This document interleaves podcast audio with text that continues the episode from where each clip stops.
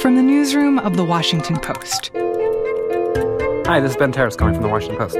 Hi, Jeff. Miss Winfrey, Oprah. Hi there, how are you? It's Lisa Bonos calling for the Post. This is Post Reports. I'm Martine Powers.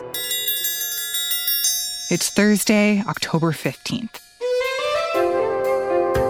Today, how genetic science helped expose a secret coronavirus outbreak, and what happens when a campaign challenges votes. Magdalena Toch Garcia is 36, a mother of three, and a worker at the Agristar Meat and Poultry plant in Postville, Iowa.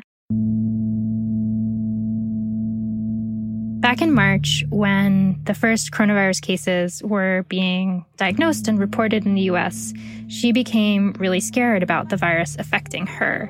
There had been cases in her town in the northeast of Iowa, and she wanted to protect herself and her children. Y yo estaba preocupada porque yo tengo a mis tres hijas. Yo tenía miedo de, de contagiarme y venir acá a casa y, y contagiarlas a ellas también. She started thinking about, you know, how do I protect myself in the meatpacking plant space? And she had asked for a mask from the laundry facility and was told that she couldn't have one, that only people who were sick were going to get masks. Mascarilla. Y me dijo la que la, la, es una americana, me dijo, no, no te vamos a dar mascarilla. Le dije, ¿por qué? Me dijo, porque no, se están agotando. Solo se las vamos a dar a los enfermos. And she couldn't stay home from work because, you know, like many American workers, about a quarter of all American workers, she doesn't have paid sick Yo leave. me preocupé porque le dije yo a él, ¿y ahora qué vamos a hacer? Los dos sin trabajar, con las nenas. Y ellas tienen que comer. ¿Qué vamos a hacer? No So instead, she wound up taking showers and drinking hot tea with lemon as kind of like her only protection against this like really scary encroaching disease. Vamos y trabajamos, llegamos a la casa y hacemos remedios calientes, que eso era lo que supuestamente vencía al virus. Y era lo que yo hacía. I'm Sarah Kaplan. I'm a reporter at the Washington Post.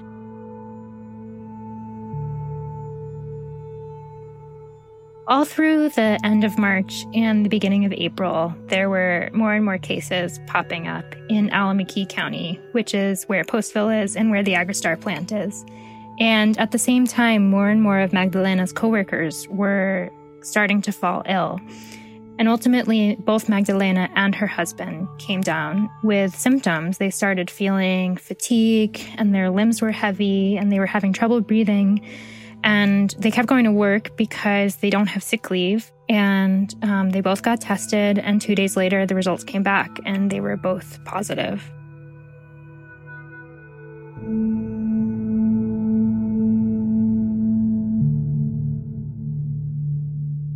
As all of this was going on, what was the official word that she was hearing, either from the managers of this meatpacking plant or from local officials about what was actually going on with this outbreak? When you ask people now what was being said at the time, you get a lot of different answers depending on who you're talking to. I mean, Magdalena and several of her colleagues who we spoke with said that no one ever told them that there were known cases within the plant. No one contacted them to say you might have been in contact with someone who's infected, like you should get tested or monitor yourself for symptoms. They basically said that they were told if you're sick, stay home, and that was pretty much it. Officials from the plant say that they did attempt to do contact tracing, that they kept their own informal tally whenever a worker called them to say that they had been diagnosed or were staying home sick, and that they would give that information to managers who were then asked to get in touch with, you know, the potential contacts of someone who had fallen ill. But, you know, at least from in Magdalena's case and in the case of five other workers we talked to, that doesn't appear to have happened. Meanwhile, on the state level, both people, just regular people living in the town, and actually plant officials themselves said that they got no help from the state. You know, the woman who was responsible for maintaining the plant's own list of cases said that it was really hard to find out like if the state knew whether their workers were sick and that there was just not a lot of guidance on how to monitor this, how to respond to it, how to act safely. And in fact, you know, guidance for meatpacking plants on how to respond to the coronavirus outbreak didn't come out until the end of April, almost a month after you know, the country shut down and, and a long time after it became clear that meatpacking plants were a major nexus of spread. So, given all of this denial or at least lack of public information about where it was spreading, how it was spreading, to whom it was spreading, how do we know all of this? And, and how do we know that this outbreak came from this meatpacking plant? So, we know because of some clues that were um, left behind by the virus itself. And this kind of scientist turned disease detective, Paraic Kenny, who went looking for those clues.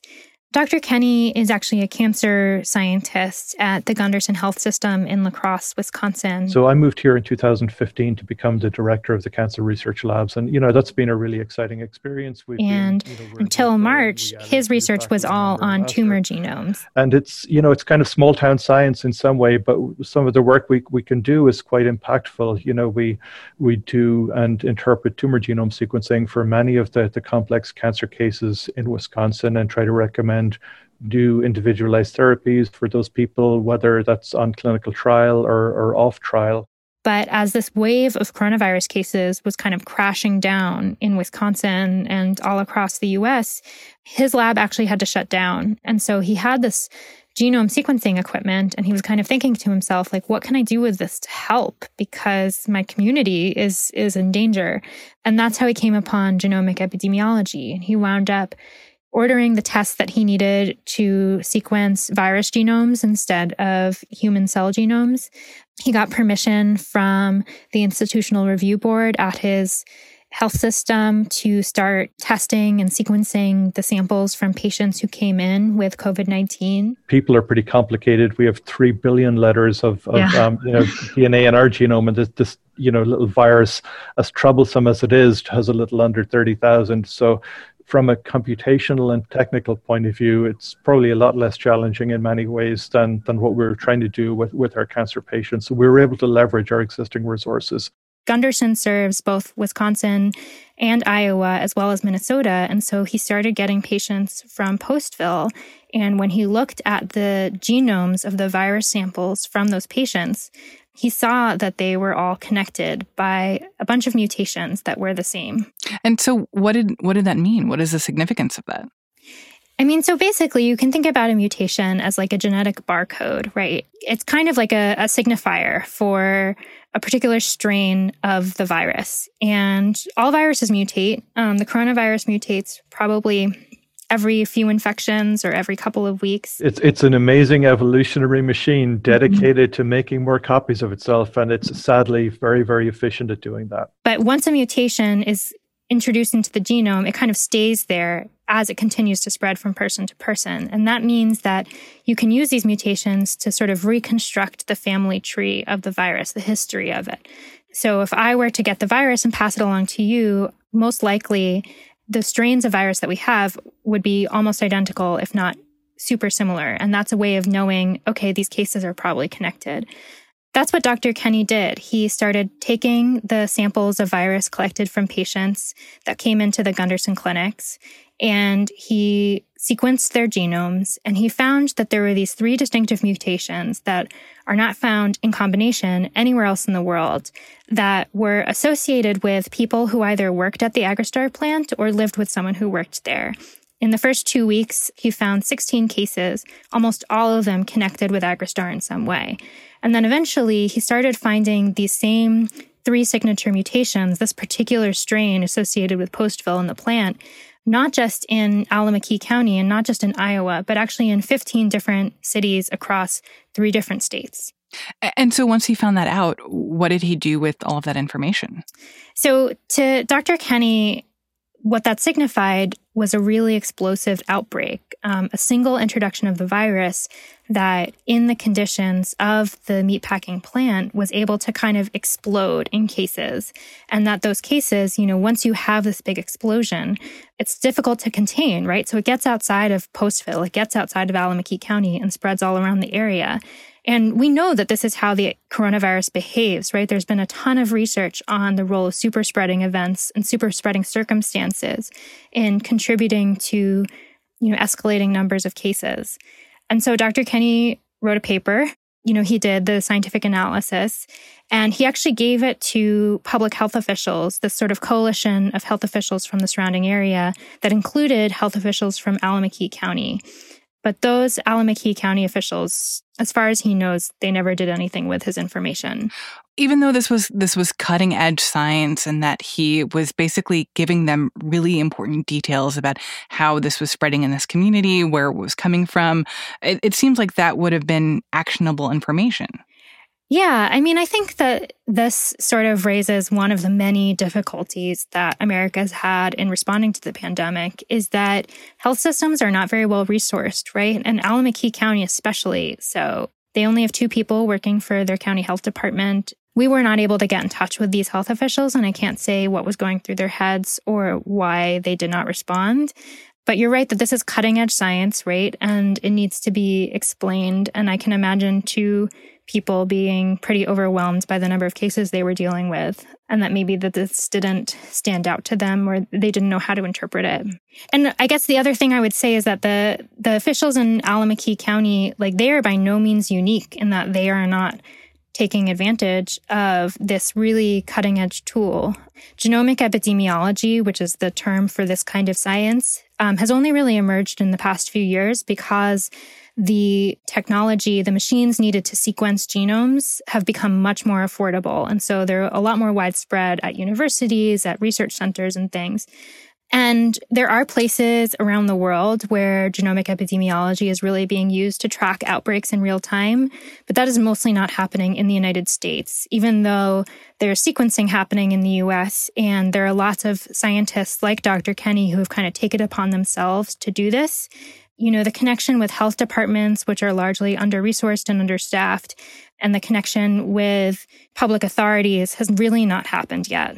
I think that comes down to really sort of political leadership at the, the state and county level in trying to really emphasize and try to communicate to people what's important.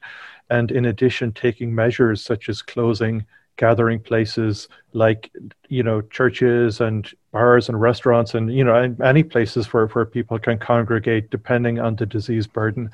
But it's it's really tough in situations where people in, you know may not be very educated and you know are not getting solid persuasive guidance in, in a in a manner that's easily understood. And so then in the meantime as this doctor was doing all of this research and finding out these pretty significant findings, um, what was the plant doing for its workers? So, you know, the plant's response to the virus was evolving. Magdalena says she was initially denied a face mask to protect herself, but the plant says that after April 3rd, which is when the CDC put out guidance calling on Americans to use masks, regardless of whether or not you're sick. Um, they started implementing that as well and distributing masks. They also say that they put up posters giving guidance on, you know, hand washing and social distancing and things that they spaced workers out along the factory floor to be distant from one another. And that they were doing, you know, basically they say they were doing the best with the information that they had to try to keep people safe but there was not a lot of information. And, and, like I mentioned earlier, there was not a lot of guidance. And the federal guidance and state guidance for meatpacking plants came quite a while after these cases were spiking in Postville. So at this point, how many cases do we know were linked to this plant? So, from Dr. Kenny's research, he found 27 cases of the particular Postville substrain. And to him, that indicated an outbreak. And if you know that there are 27 cases that have been sequenced, there are probably, you know, an order of magnitude more cases that haven't been. I always knew that the genomic surveillance we were doing was likely only to be catching the tip of the iceberg. There's many places in addition to Gundersen that these people can be tested.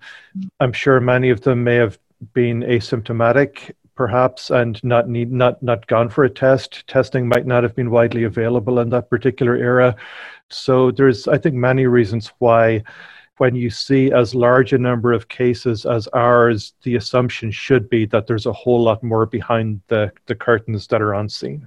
And then ultimately the plant did request testing help from the state of iowa And at that point, it was about a month after the first cases, and it took another two weeks before Iowa came and actually conducted the strike force testing event, where they gave PCR tests, which are used to diagnose the virus, and antibody tests, which show whether or not someone has had the virus in the past to find out about current and past infections. And that revealed that um, there were about a dozen current infections, but there were at least 100 and potentially as many as 150 past infections. And this is a plant of 575 workers.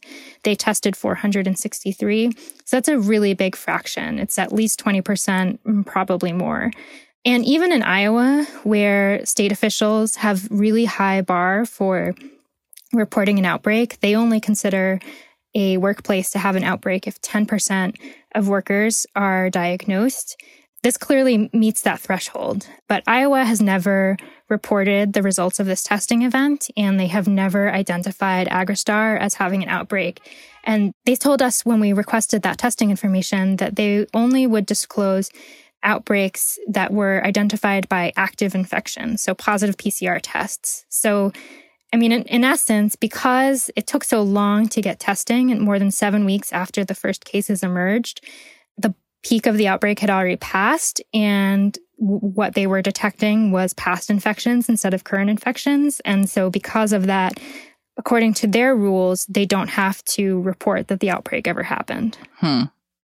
Well, then it, it, seems like there is this gap here where there actually is a lot of information and could be a lot more information about how this is being spread, things that could help keep a lot of people safe. But it just doesn't seem like there is an entity that has either the ability or the willingness to use that information to respond and to keep people safe. Yeah. I mean, you know, I look at what happened at Agristar as kind of like a microcosm of America's coronavirus pandemic. I mean, in some ways, you look at this outbreak where probably 150 people got sick. Um, some people got severely ill, but there was not, you know, huge numbers of deaths that we know of and think, well, you know, that's just like one of dozens, hundreds of stories of workplaces with outbreaks. And like, yes, that's true. But also, this story reveals so much about why we have these outbreaks, right? Like, this is a place where there was not clear guidance, there was not rapid testing, there was not transparent sharing of information both between, you know, state authorities and the plant, but also from the plant to its workers. And as a result of that, people didn't know how to protect themselves. They didn't know where the danger was. And the virus was given these opportunities to spread the sad thing about this virus is, you know, so much was known in China nine months ago about how this virus spread, but everywhere the virus has gone, people have had to relearn the same lessons, and uh, even though the information is already out there, so it's, it's, uh, I think it's it's indicative of, of of us as a society what what slow learners in fact we are, and it's much of the problems we're dealing with today would probably not be so striking if people had you know, learn some of the lessons that had already been learned elsewhere without necessarily needing to experience it themselves. You know, each additional case is kind of like a testament to our own failures to contain the virus. And, you know, these retrospective analyses that look back at outbreaks that have happened, they have the potential to guide future responses, right? They we could learn from them and make sure that next time the virus doesn't have as many opportunities to mutate that you know, when you look at the genome of the virus, it won't tell a story of explosive spread. But we don't seem to be doing that, Dr. Kenny said. You know, we don't learn from our mistakes, and we certainly don't learn from science. Sarah Kaplan is a science writer for The Post. Magdalena Toch Garcia and her husband both recovered from the coronavirus. Sarah says that they're back at work, but they often feel weak and fatigued. Magdalena's mother was hospitalized with the virus for almost a week, and they think that one of their daughters was also probably sick. In Allamakee County, residents are largely returning to life as usual, attending church and singing without masks on and putting kids back into school. But now, cases in the state are creeping back up. Iowa has one of the highest numbers of cases per capita of any state in the country. And in September, the numbers in Allamakee County spiked to the same levels as in the spring.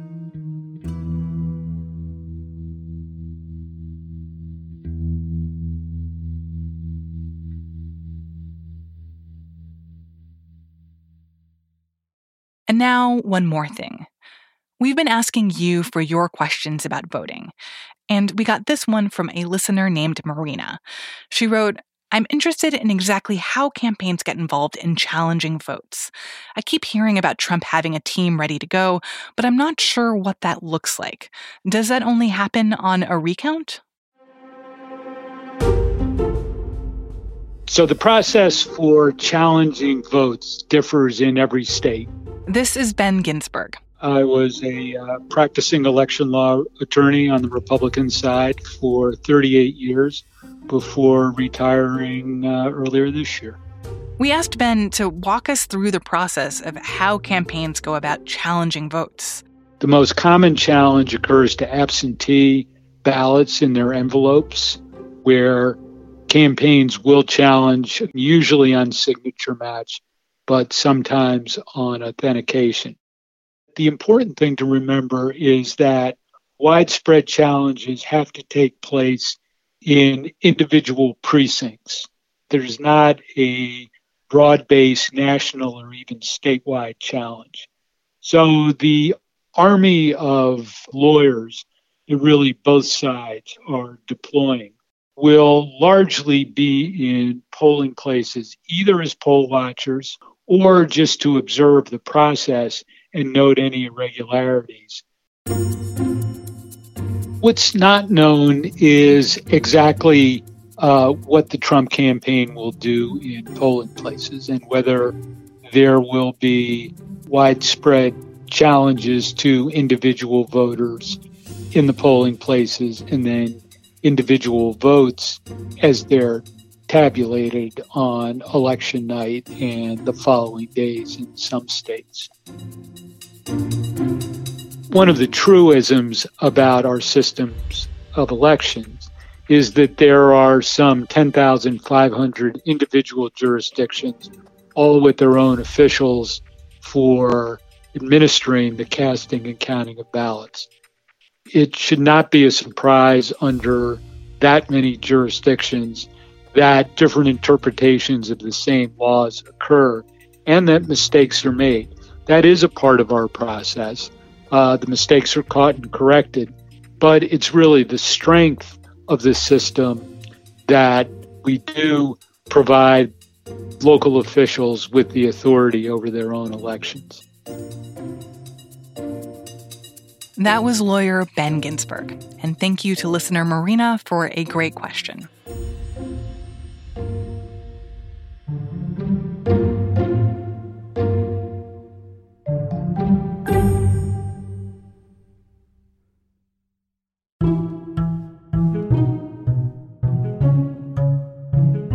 That's it for today's episode. Thanks for listening. If you have a question about voting, you can ask us on Twitter or Facebook, or write us an email at postreports at washpost.com.